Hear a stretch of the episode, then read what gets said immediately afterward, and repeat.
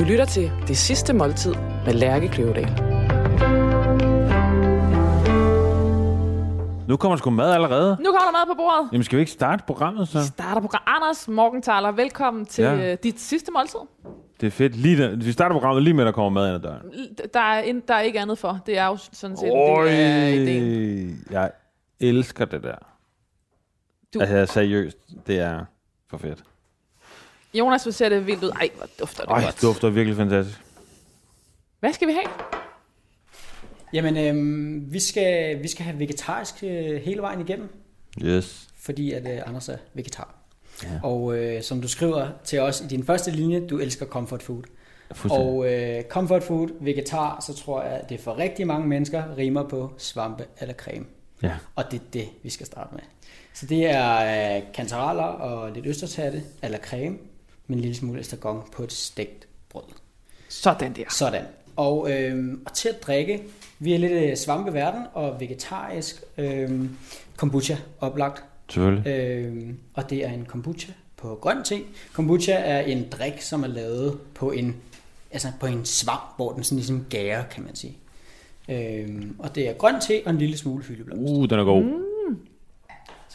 Men hvordan har du rørt cremen? Hvad har du rørt? Jamen, øh, svampe, Ja. stik godt af, så de Ja. får noget god farve. Ja. Øh, og så kan jeg godt lige bruge lidt skalotteløg, Ja, fedt. øh, øh, så det lige får sådan lidt, øh, sådan Lidt krop. lidt Mm, krop.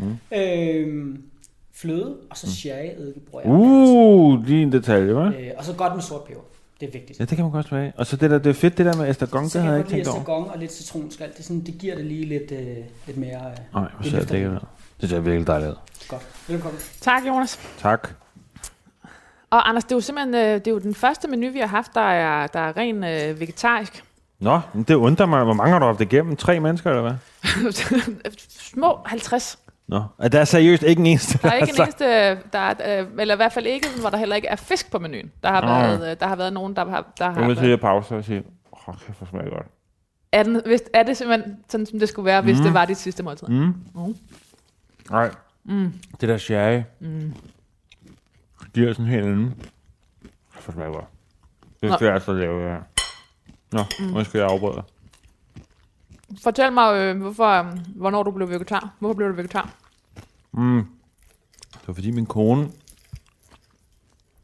Altså, rejsen er sådan langt derhen, ikke? Øh, fra sådan noget, du ved... Få børn, begynde at gå op i, hvad fanden er det, man putter ind i de der unger og sig selv, og så bliver det til giftfri, og så bliver det til økologisk, og så bliver det til en eller anden opmærksomhed på klima og alt det der. Og så havde min kone sådan en rejse selv, hvor hun ligesom fandt ud af, at hun faktisk ikke brød sig specielt meget om kød. Øhm, så Altså 10 år- smagen. Ja, og mm. det er jo mere nu, for det er mere end 10 år. Nej, det er sådan 12 år siden. Så sagde hun ligesom, at nu havde hun faktisk ikke lyst til at spise det mere. Og det er mig, der laver al maden derhjemme, ikke? Så, Så det var, det var en slags Jamen, så stod en ligesom, bestilling. ja, men hun sagde meget dejligt, og ikke, sådan, hun sagde bare, "Jamen, prøv, jeg kan bare spise det udenom, eller du kan, behøver ikke lave noget om i det der. Og der kan jeg godt se, altså enten så indstiller jeg mig på, at vi skal gøre noget anderledes, som, så vi kan få samling på familien, eller også så hun stukket af med en pilates-instruktør om, øh, om to år, ikke? Altså, så du ved, og, og, og jeg havde sådan en bevægelse af, at sådan, virkelig kaste mig ind i det. Og virkelig sådan, du ved, købe en masse bøger om det, og lave de der fem retter for at få alle proteinerne og alting ind i kroppen, og sådan noget, og så lå man bare i fosterstilling efter en måned, ikke? Fordi det var så hårdt at omstille sig kulturelt, og man skulle lære alt om, ikke? Jo, der er virkelig sådan en, en, øh, en gentænkning af det der med, at øh, på tallerkenen, hvor kød tydel- typisk altså, f- fylder over en tredjedel, mm. ikke? og så det, eller kødet er hovedrollen, og så arbejder vi rundt om den, Mm. som, som jo bare er øh, øh, tydeligvis skidesvært for os alle sammen at få at, at, at, at lave om og gentænke og gøre anderledes. Altså, jeg oplever meget, at man, man skal ligesom til at tænke i tre retter, i stedet for to. Ikke? Normalt har du noget kød eller andet, mm.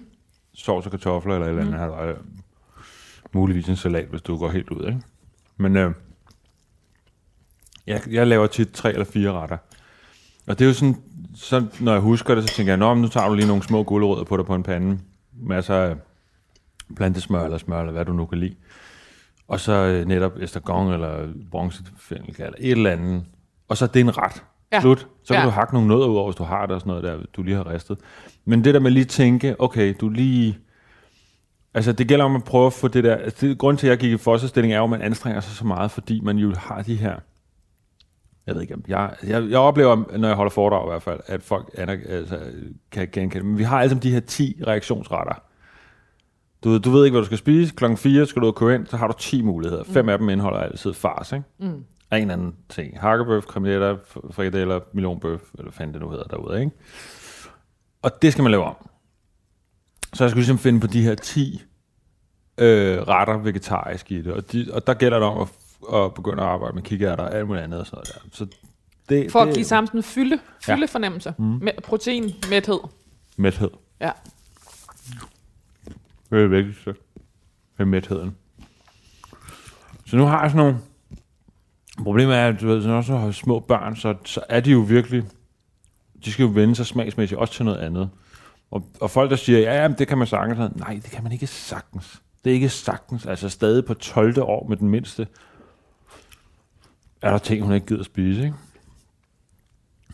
Og måltid må bare ikke blive sådan et sted, man så skændes. Nej. Altså, fordi så går familien i opløsning. Det overgår man ikke. Der er mange kampe, der er blevet taget mellem øh, Alt for mange. 1830 og Mm. Så måltid. 1833. Når de kaster det hele fra sig, råber man er ud eller eller andet.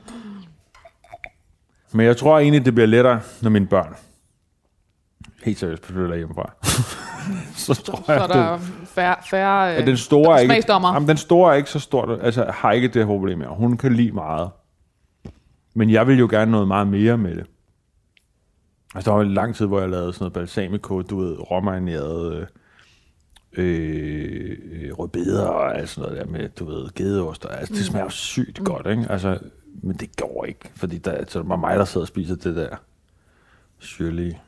Og grunden til, at, at, øh, at jeg nævner det allerede øh, nu, det her med, at du er vegetar, øh, mm.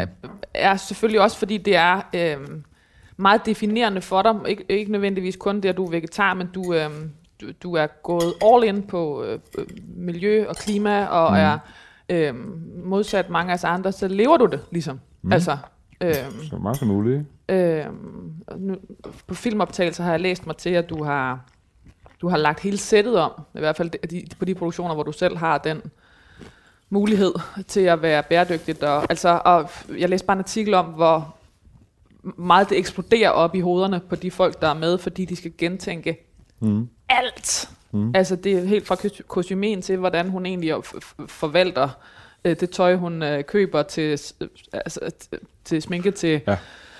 til catering. Og, altså, og, og, og øhm, hvordan, hvorfor kan du ikke lade være?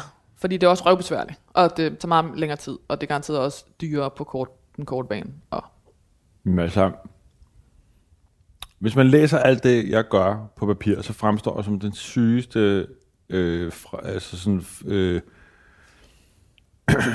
korrekte person. Og det, det, det vil jeg gerne lige understrege, at det er jeg ikke. Jeg er lige så fuld af fejl og begår lige så mange døde dumme ting som muligt. Men jeg har taget nogle meget, meget bevidste valg, specielt sammen med min kone. Det er jo ikke noget at gøre alene. Jeg tror ikke, man kan det, hvis man er alene om det. Man er nødt til at være i et fællesskab med det hele tiden, oplever jeg. Og fordi jeg har et meget stort fællesskab med min kone om at ville lave en forandring. Vi har både lavet en grøn friskole, og vi har lavet alt muligt andet. en del af, en del af øh, andelsgårde. Ja, ja, og jeg er kampagnechef for Andelsgård, og jeg er, er, øh, det kan vi måske snakke om senere, men jeg investerer også i, og er dele af alle mulige grønne virksomheder og sådan noget der. Øh, det er fordi, jeg ikke har noget modstand derhjemme. Vi har et På fælles, projektet. Ja, vi har Ja. et fælles, øh, hvad hedder det, ethos i den sammen? Vi har sådan et fælles, øh, Credo, eller ja. Ja, Credo. Jeg kan ikke huske, om det er ethos eller Credo. Men jeg har, vi har i hvert fald fælles ting, hvor det, jeg skal ikke sidde og diskutere derhjemme med min kone hele tiden, om det her er en god idé, eller om vi skal til Ibiza, eller hvad fanden, eller forstår du, mener? Mm. Det er ikke en diskussion, det er vi bare. Og det gør, giver mig plads til at tage kampene i alt det andet, jeg så laver. Det vil sige, det giver mig plads til at sige, jamen fint, så har vi en elbil, så tager vi de der skide... Altså bare et eksempel, vi skal på optagelser i Aalborg, mig og min kone, og så på vej hjem, så skal Så, vi jo lave... hun er Fie Ambo, som er Ja. dokumentarist. Ja, skynder mig lige at rigtig, her. rigtig ja, dygtig dokumentarist. Prisvindende. Rigtig- Meget, meget smukt, dejligt væsen. Øhm, Men så sidder vi jo 45 minutter på sunset i løsning og lader, ikke? Og det gør vi hver vej. Og jeg hører masser af mennesker, der siger, det orker de ikke. De orker ikke de 45 minutter. Og der er det jo... Altså, altså fordi simpelthen skal proppe bestikket i bilen, for at kunne komme hele vejen bilen til. ind? Ja. Så skal du sætte bilen i, og så kan du dele det op. Så kan du tage 20 minutter i løsning, og så bagefter 20 minutter slagelse. Så gør man sådan der, ikke? Der er simpelthen en, den by med stikket hedder som en løsning. Heden, heden sted. Okay. Der er, der, det er fordi, jeg kører en Tesla. Øhm, undskyld, det var fordi svampen smagte så godt, så sidder jeg og bøvser. Bevidstløs. Så er der jo sådan en hurtiglader netværk. Så bilen fortæller dig, at du kan gå ind og lade 45 minutter nu, og så kan man jo alligevel spise et eller andet der, ikke? Og det er irriterende. For, det kan jeg godt se, at for folk er irriterende, men man kan også bare sige, det er betingelsen. Jeg har lavet, jeg laver, det er fordi, jeg hele tiden tænker historier. Så jeg laver sådan en historie inde i mit hoved, der siger, jamen, når du har købt den her bil, så kan jeg jo se, at vi skubber til en kæmpe bevægelse. Og jeg var overbevist om, da jeg så, hvad planen for Tesla var. Okay, du laver en bil, der for det første er fed. Den er skide dyr. Men den kan faktisk køre længere end alle andre. Da den kom, kunne den køre dobbelt så langt som alle andre biler. Og han lavede det her supercharge-netværk, som er essentielt, altså ligesom er mm. benzin. Det.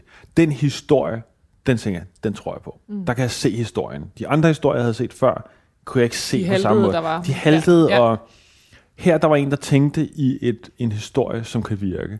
Og det vil jeg gerne bakke op. Og det er simpelthen, og det er tilfredsstillende for dig. Altså, og det er, Jamen nu hedder det her program Det sidste måltid, Ja. ikke?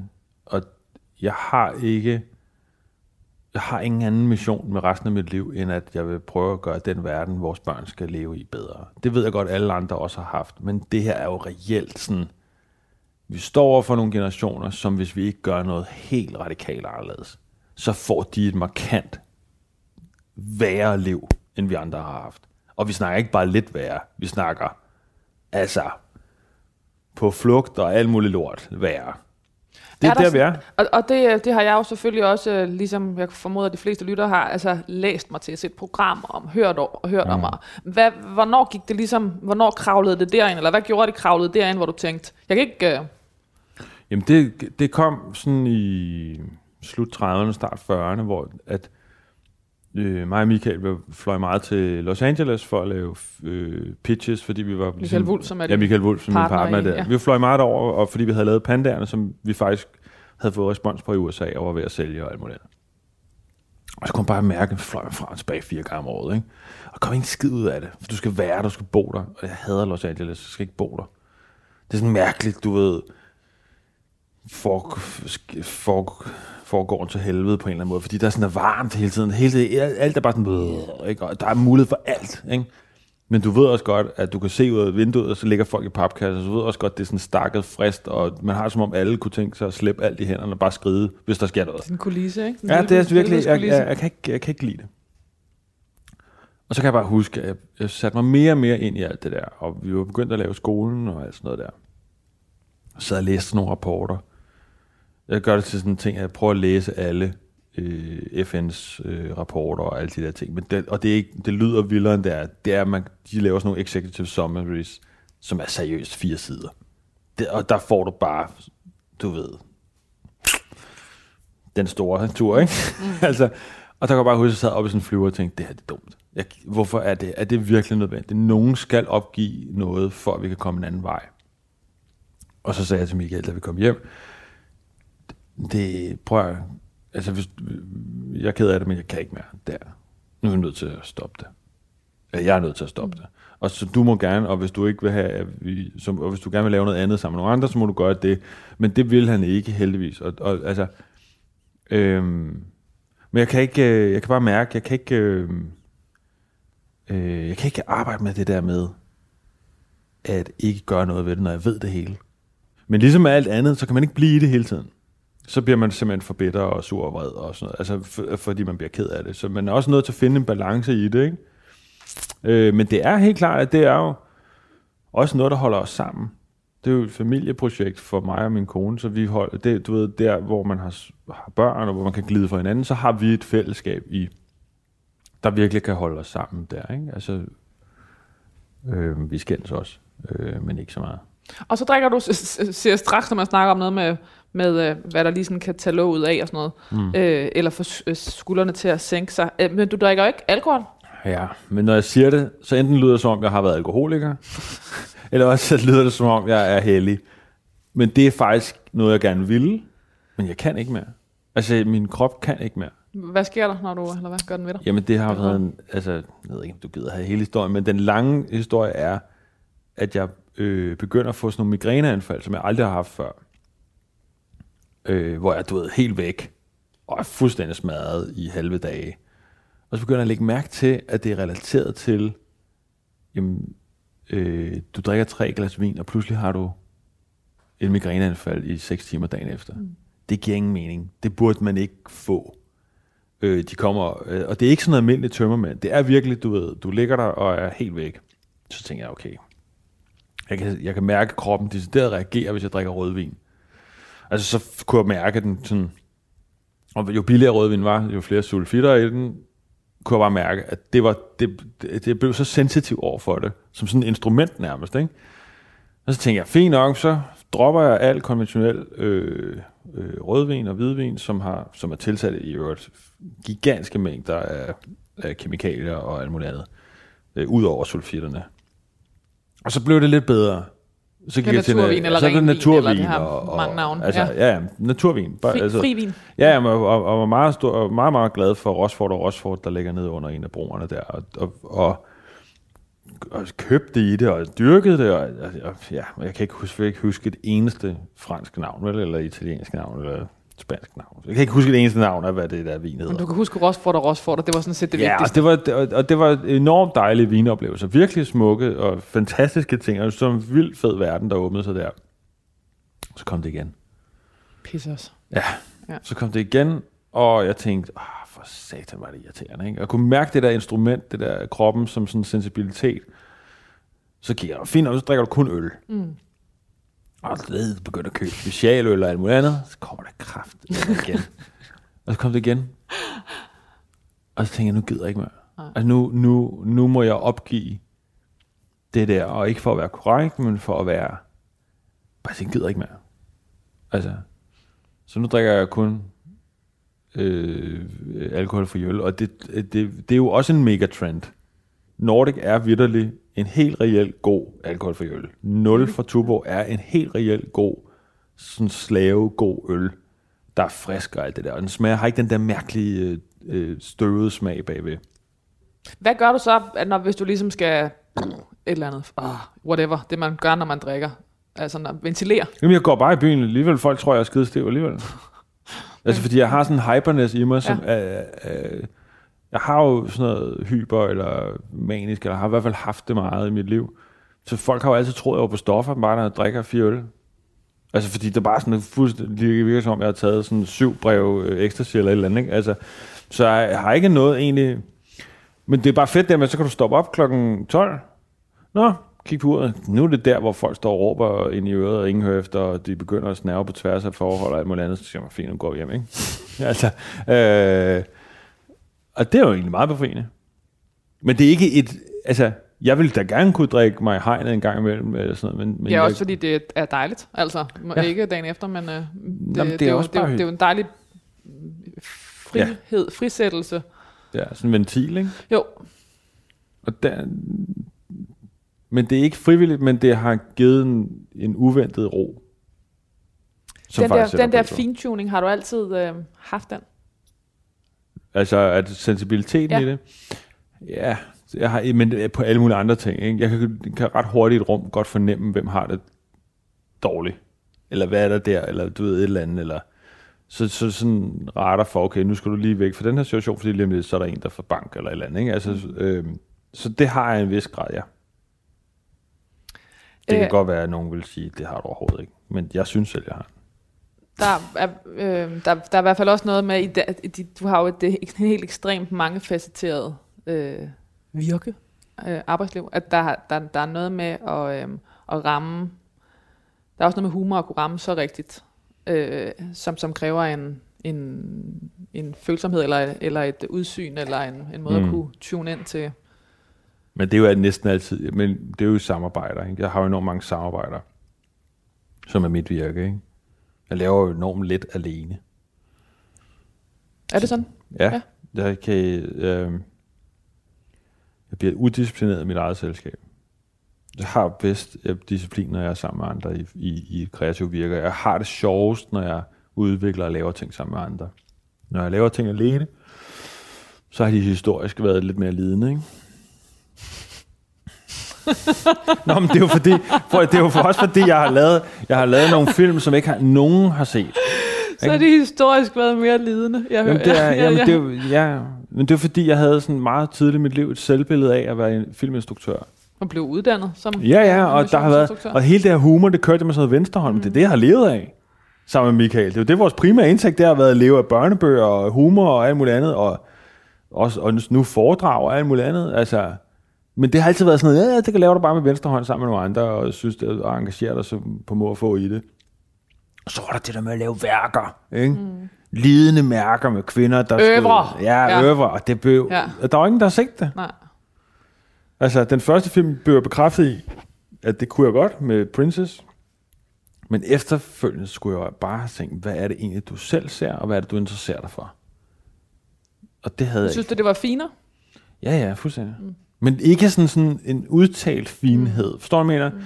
Mm. Men, men jeg lavede en film for nogle år siden, som tog seks år at lave, med sådan noget Kim Basinger i hovedrollen, og der er ingen, der har set den, og den er super hård. Og den er virkelig forfærdelig. Og nogen hader det og står fuldstændig af, og nogen synes bare, det er så hårdt, de nærmest ikke kan... Altså, du ved, med en kvinde, der ender at blive voldtaget, og så får hun så det barn, hun har ønsket sig. Det er, hendes, det, det, er det film handler om, at hun er Ja. hun, hun, altså en, en, en moden kvinde, der skal have et barn. Har du set den? Nej, jeg har ikke har set bare den. læst om den, ikke? Mm. Nå, men den, den var skide hård at lave. Den er skide hård at se, og ingen interesserede sig for den. Og så sad jeg bagefter og kiggede på mig selv og tænkte, okay, du sidder der i start 40'erne, og altså, du ved, er det det her, du vil?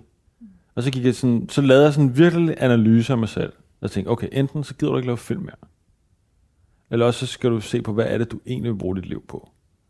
Øhm, og så satte jeg mig bare ned og kiggede på, hvad er det, du selv ser, når du... Øh, og så fandt jeg bare ud af, at alt, hvad jeg selv ser, er komedie. Eller dra- dramedy.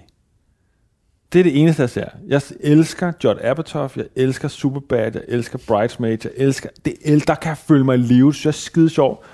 Og det har på en eller anden måde ikke været... Og jeg, tænkte, jeg sad og tænkte, hvorfor fuck har du aldrig ligesom bare sagt, det er det, du skal lave. Det har du en naturlig nærk for, det, det er det, du laver med venstre hånd hele tiden.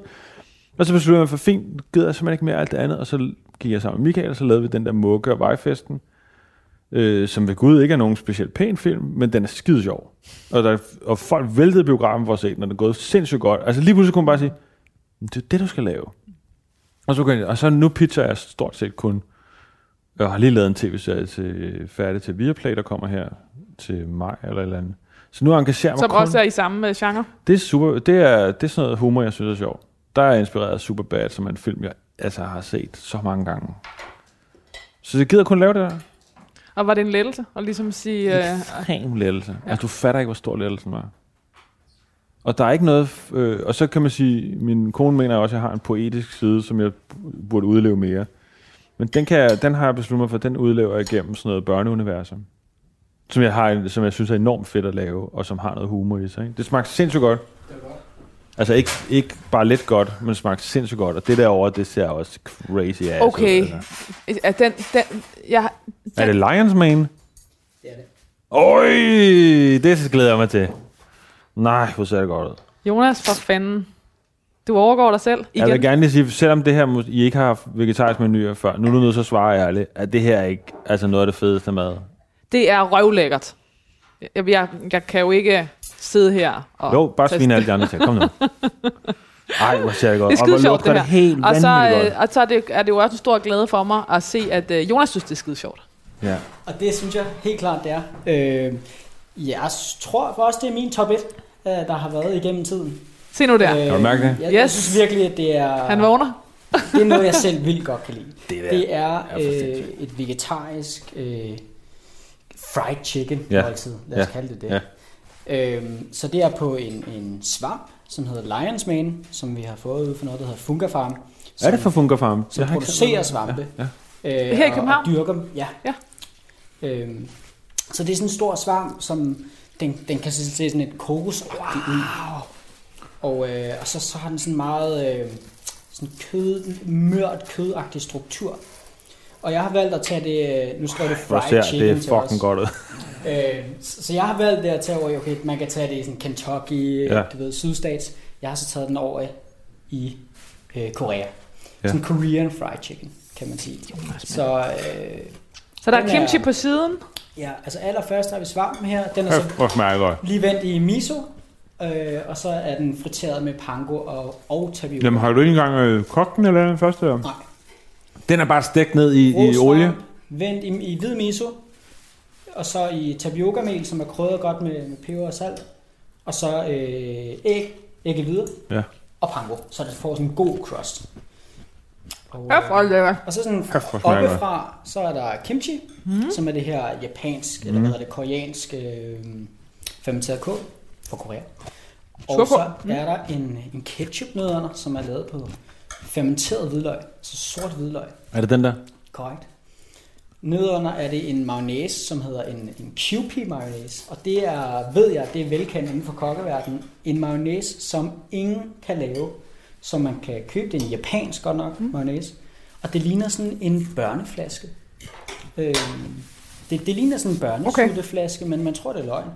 Men, men det er simpelthen umuligt at ramme den opskrift. Sådan. Så der bliver man Så simpelthen nødt til at, betale sig Der fra. er ikke andet for. Ja.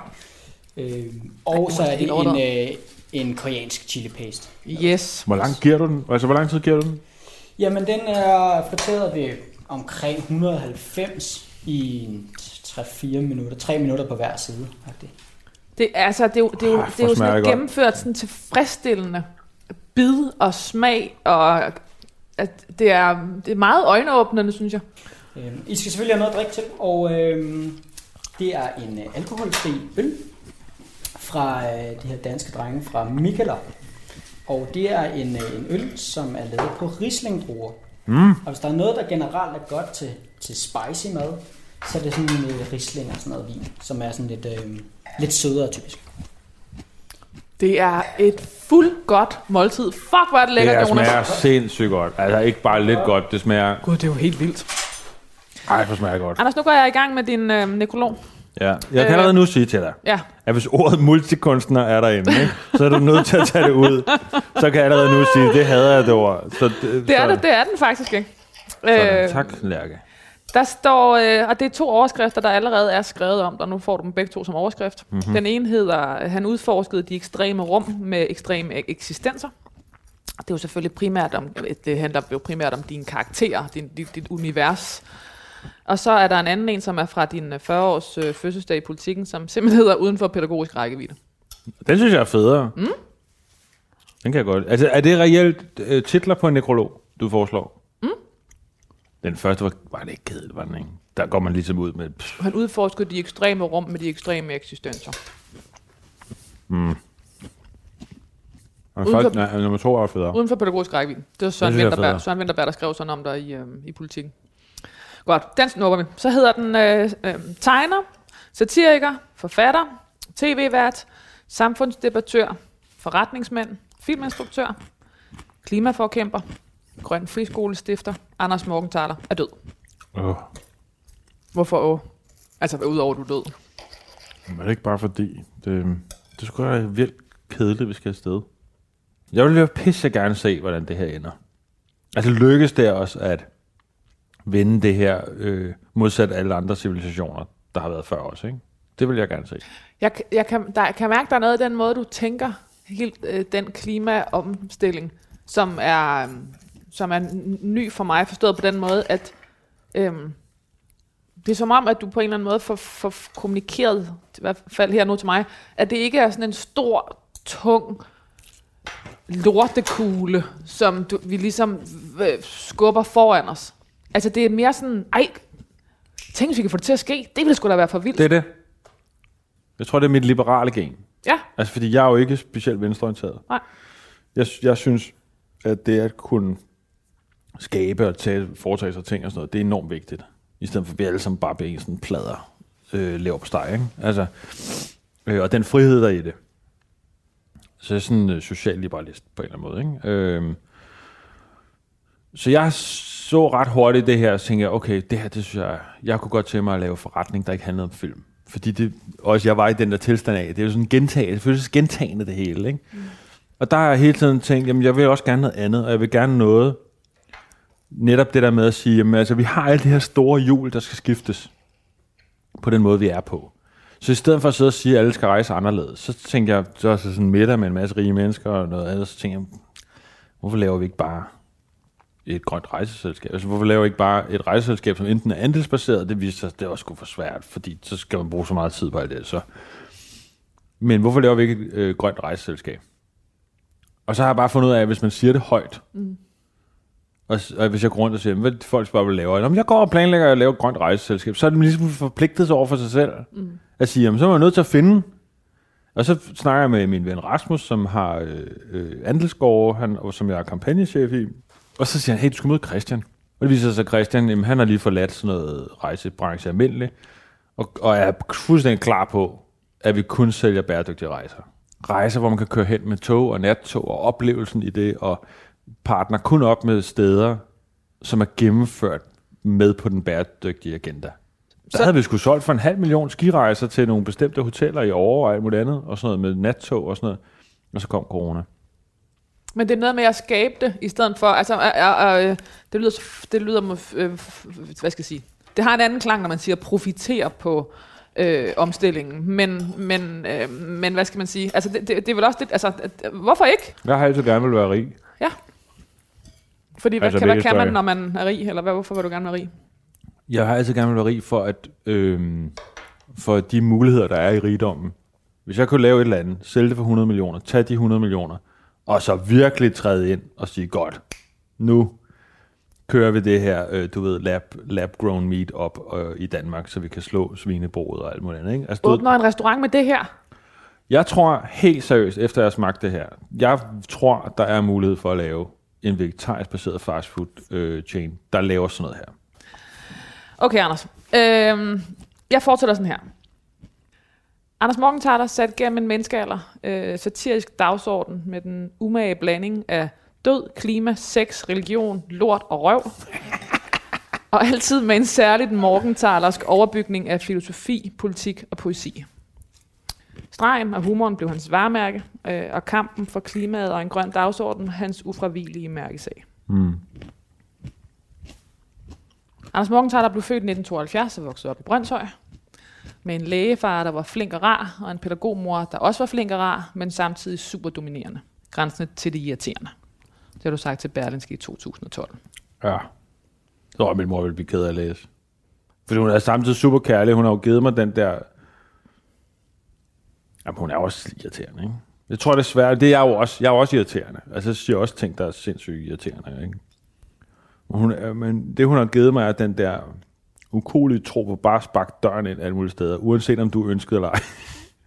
altså, jeg ved ikke, om du har det sådan, der er nogen, de er jo bange for det der cold calling, altså det med bare at ringe noget op, eller ringe til nogen, eller bare banke på, eller et eller andet, ikke? Fordi man er bange for afvisningen? Ja, nej. Og bange for at lyde som en idiot? Mm. Det har min mor i hvert fald ikke noget problem med. altså, fået, jeg har fået så meget nej i hele mit liv, så det er det, så kan man blive træt af det, hvis det er det eneste, eller noget, man brænder for. Men det er klart, men du ved, sådan er det bare. Det, så skal man vælge noget andet. Jeg er ikke så bange for nejet, øh, fordi jeg ved, at hvis du bliver ved, så pludselig kommer der et ja. Altså min, min, min ting med nej handler også om noget andet, som er jo fagligt øh, og bogligt helt vanvittigt dårligt. Altså sådan, du ved, beyond øh, dårligt. Jeg kunne først læse det, jeg gik i start 7. klasse og sådan noget. Ikke? Altså, du ved, hvor folk vil tænke, fuck, det der, det ender i hasmisbrug og et eller andet, eller små kriminalitet eller sådan noget. Ikke? Så, så jeg har jo bare været, altså så på et tidspunkt, så, når du ligesom er så dårlig til alt, mm. så er du ligeglad med nej. Som dreng var han larmende og urolig, og havde det været i dag, havde han med egen ord været kandidat til en omgang ADHD-medicin for at dæmpe dampen. Han var klassens lange og tynde klovn med tykt hår og store briller, ham der altid var sjov, for at få opmærksomheden væk fra, at han ikke kunne en skid, udtalte han i et interview i Berlinske 12. Det var ikke før i 6. klasse, at han lærte at læse. Til gengæld kunne han tegne, og det blev hans overlevelse. Han tegnede krigsskibe og avancerede våbensystemer til klassekammeraterne, der rent faktisk hed Kenny, Ronny og Henning. Det gjorde de. Det hed de. Og Heino. Og Heiner. Og Brian. Men du tegnede, du tegnede øh, ligesom, øh, Total overlevelse. Ja. Hvis du ikke det, det tegnede, var du god til. Ja, hvis du ikke tegnede det der, Mm. og du ikke kunne noget andet, så fik du bank eller bemobbet, ikke? Så det galt bare om at tegne på Men det livet. virkede, de gad godt, at du, at du De synes, det var fedt, mand. Ja. Jeg kunne finde på alle mulige ting til dem, ja. som de ikke selv kunne, ikke? Um, ja, ja, altså... Jeg har jo ikke ADHD, så det, jeg, jeg håber ikke, at det er ligesom... Altså, ligesom, du ved, taler mig op diagnosemæssigt. Øh, jeg tror mere bare, jeg er super følsom og sådan... Øh, du ved... Øh, øh, nogle større, lidt større udsving følelsesmæssigt. Ikke? Altså, når du er ked af det, er du lidt mere ked af det. Så sådan en eller anden form for maniskhed, som ikke, ikke er diagnoseberettiget på nogen måde. Altså, jeg er vokset. Det, ved, det, har, det, det her, det ved min mor og far godt. Det kan godt være, de bliver ked af det. Øh, men de har fået det at vide. Og det er en ting, jeg har sagt, og er i familie. At de er sygeligt dårlige til at lave mad. Altså, som i helt vanvittigt dårlige til at lave mad. De havde ikke særlig mange penge, og vi var tre børn, så det, det der, og det, de, specielt mine brødre spiste og spiser fuldstændig sindssygt meget mad, altså. De var sådan nogle ishockeyspillere, professionelle, øh, allerede da de var, eller sådan, du ved, elitespillere allerede da de var unge, ikke? De spiste så meget mad, man slet ikke fattede det, ikke? Så du ved, så, så, og det var jo sådan noget med, så fik du sådan, du ved, knoglerne, hvad er det, de hedder, de der restknogler? altså noget revsben. Stegeben, eller- stegeben. ja. det er jo ikke stegeben sådan udskåret som i dag. Det var bare rester af knogler ned i sådan øh, nogle store og så ind i ovnen, ikke? Og så sad du der gnavede i de der ben. Ej, det var så hulemand sagt, det du slet ikke fatter det, altså. Super dårlig mad. Og så sad du der med din følsomme streg ved siden af. Det var de skulle ligeglade med, altså. Det var kun min farfar. Og min, min mor synes, det, det var fint, jeg var øh, tegnet og så dejligt, men hun var super bekymret for, at jeg ville ende i hunden og alt muligt andet. Ikke? Øh, det var kun min farfar, som, var sådan, øh, som virkelig var et sindssyg væsen også, ikke? fordi han var den yngste doktor med nogensinde, og var, havde været den, der bragte sådan noget hornhindtransplantationer og sådan noget til Danmark, og trykkede paven i hånden og alt muligt andet. Ikke? Han sad bare der i sin stol og så tennis og sagde til mig, det du kan, det er godt, det skal du blive ved med. Han sagde bare, du skal være ligeglad med, hvad alle de andre siger. Du skal bare gøre det der. Det var som at blive kysset i panden. Altså, det er jo Fuldstændig. fuldstændig afgørende. Fuldstændig Altså, afgørende. der- Det var f- totalt afgørende. Og jeg kan huske, at min mor og far, de faktisk var sådan irriteret på ham nogle gange, fordi det er jo ved Gud ikke ønskværdigt at opfordre til at få et kunstnerisk liv, hvis du vil gerne have alle de samme goder som andre. Ikke? Hvis du vil have de samme goder som andre og være kunstner, så er det super dårlig kombi. Det er, et, det er, man giver sin, eller det er et usikkert liv. Altså, jeg, jeg har altid været god til at tjene penge på det, faktisk. At med, mig- med venstrehånds humortingene, eller hvad? Nej, det var bare, altså, jeg kom ud af gymnasiet med et snit på, man dumper, når det er 6,1 eller 2. Jeg havde 6,3 eller 4 eller sådan noget, ikke? Så jeg kommer ud der, og så fordi jeg havde tegnet skolebladet, så var der en, ham, der lavede Hugo Skærmtrollen, han havde set det og sagde, hey, du, han tegner sgu da fedt nok, han kan nok sikkert godt lave noget sjovt med Hugo. Så fik jeg faktisk job efter et halvt år. Fuldtidsløn. Altså så sådan noget 25.000 om måneden. What? Dengang var fucking mange penge. Og du var 19 år gammel, ikke? Alt blev brændt du, af, og du udkom, Alt og du udkom hver uge i elevatoren med Hugo. Ja, ja, så det var, sådan, det var et ret vildt job faktisk at få. Der er lige en, øh, der er lige en, hvad hedder det, en bisætning på hele den her, øh, øh, hvad hedder det, barndoms øh, ishøj, brøndshøj. Øh, Husum. Husum. Ja. Meget langt fra Ishøj. Øh, selvom begge forældre øh, viste, at de... Øh, det- den kommer, vi kommer fra den her. Til gengæld kunne Mm. han tegne, og det blev hans overlevelse. Han tegnede krigsskiber avancerede våbensystemer til klassekammeraterne, der rent faktisk hed Kenny, Ronny Mm. og Henning.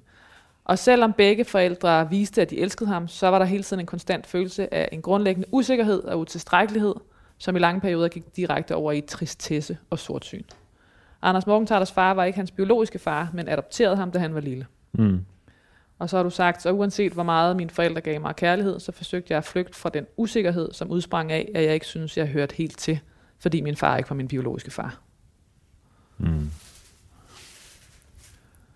Ja. Hvor, øh, hvad, hvor, er din, eller hvor, blev, hvor er din biologiske far?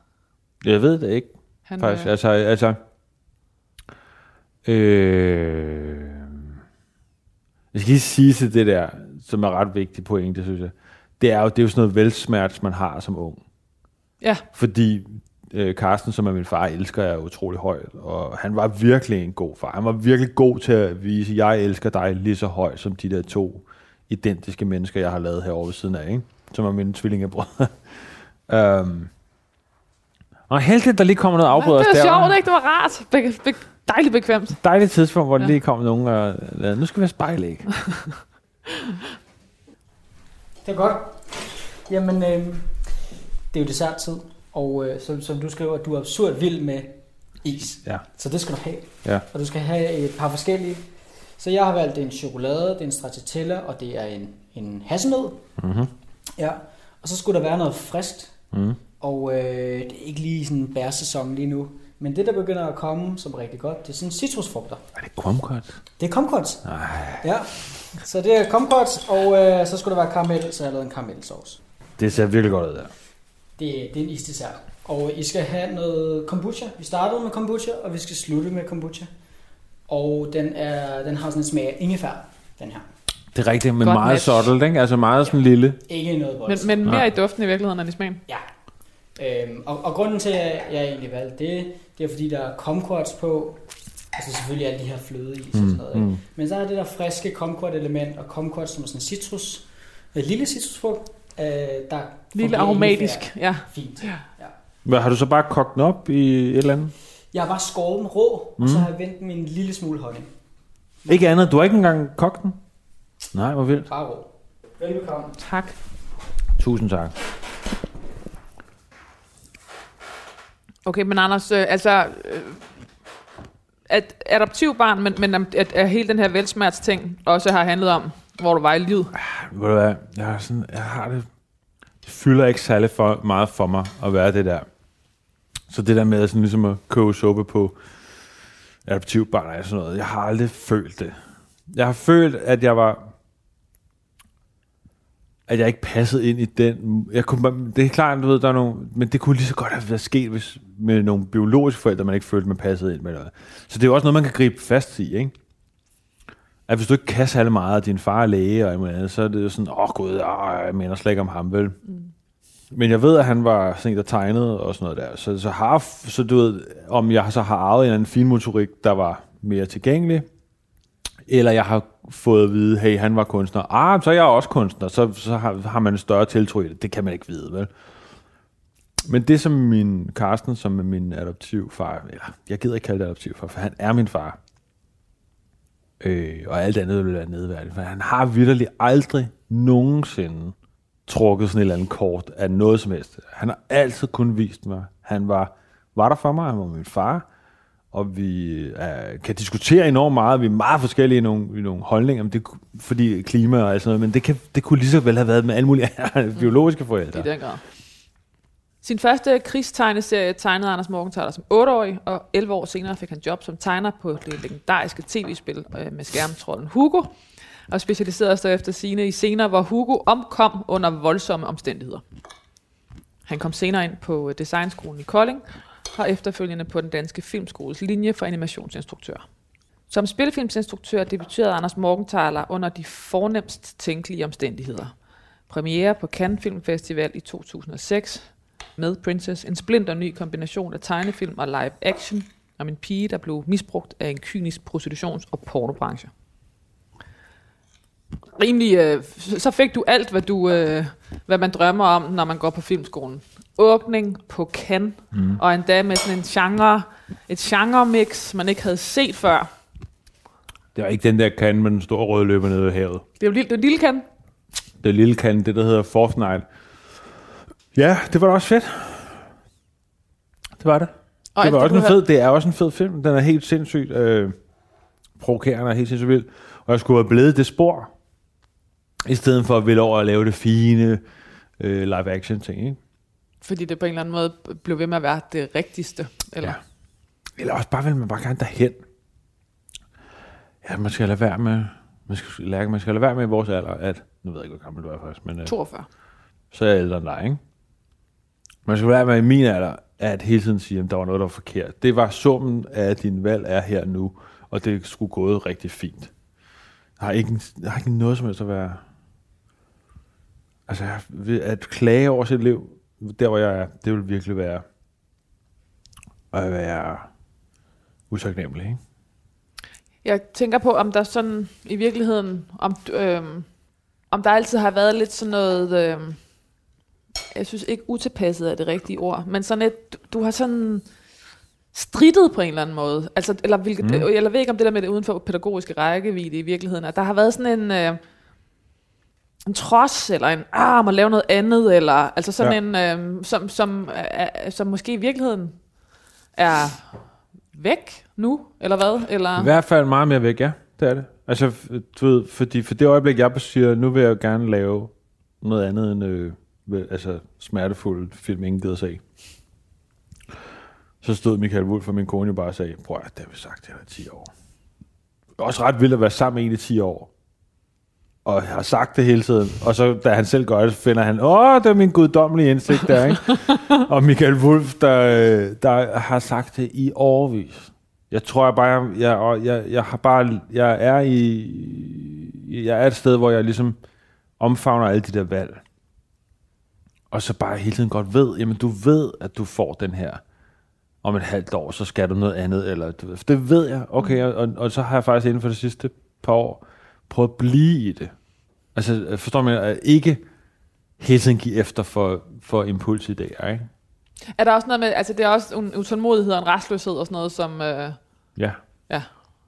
Ja, det synes jeg, altså, altså hvis du ser tilbage på nogle af mine sidste 10 år, hvor meget alt muligt, bare, bare, bare, bare, bare, altså lavet alle mulige ting, ud af en tangent og lave syntetisk fuel og alt muligt andet og sådan noget der. Og det er afsøgninger, og noget af det, er, meget af det er, var spild af tid. Ikke? Men der er jo kommet en, men de projekter, jeg har lavet sammen med andre, som så lykkes, de bliver jo så til gengæld, altså Wolf Morgenthaler har kørt i 20 år snart, ikke? og er nærmest en institution i comedy, ikke? Altså, og, og kan stadig ligesom overraske, at nu får vi vores eget animation. Vi har vores, vores første animerede serie af Wolf Morgenthaler. Jokes, kom, det kommer på, på DR Plus her nu. Faktisk i marts eller sådan noget, tror jeg.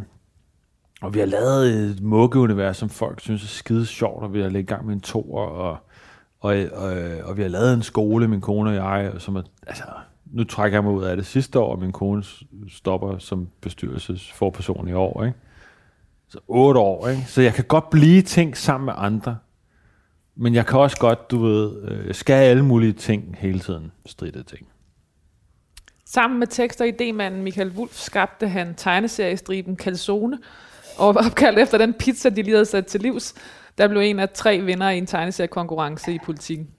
Siden skiftede striben titel til det ulæselige samsurium af ophavsmændenes navne, og Wolf Morgenthaler brandet blev derefter en institution. Må jeg lige afbryde der? Ja.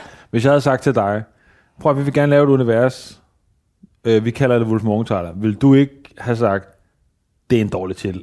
Jeg ville sagt, hvad for noget? Prøv at sige det igen. Ja. Nej, det kan man ikke stave. Jeg kan ikke engang... Prøv Jeg ikke, gang- hu- Prøv hver gang nogen siger det, så sidder jeg og tænker, hvad fanden tænkte de på?